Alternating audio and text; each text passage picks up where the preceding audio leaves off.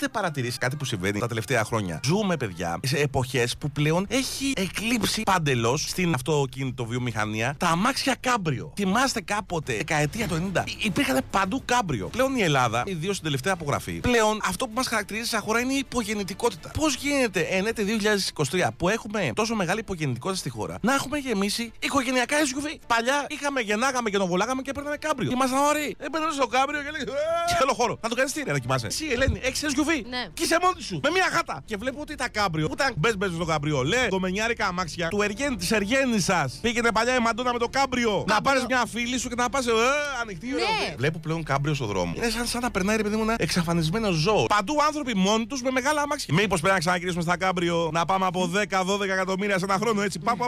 Πες μου στο κάμπριο, λέει, πάμε για κάνα καφέ.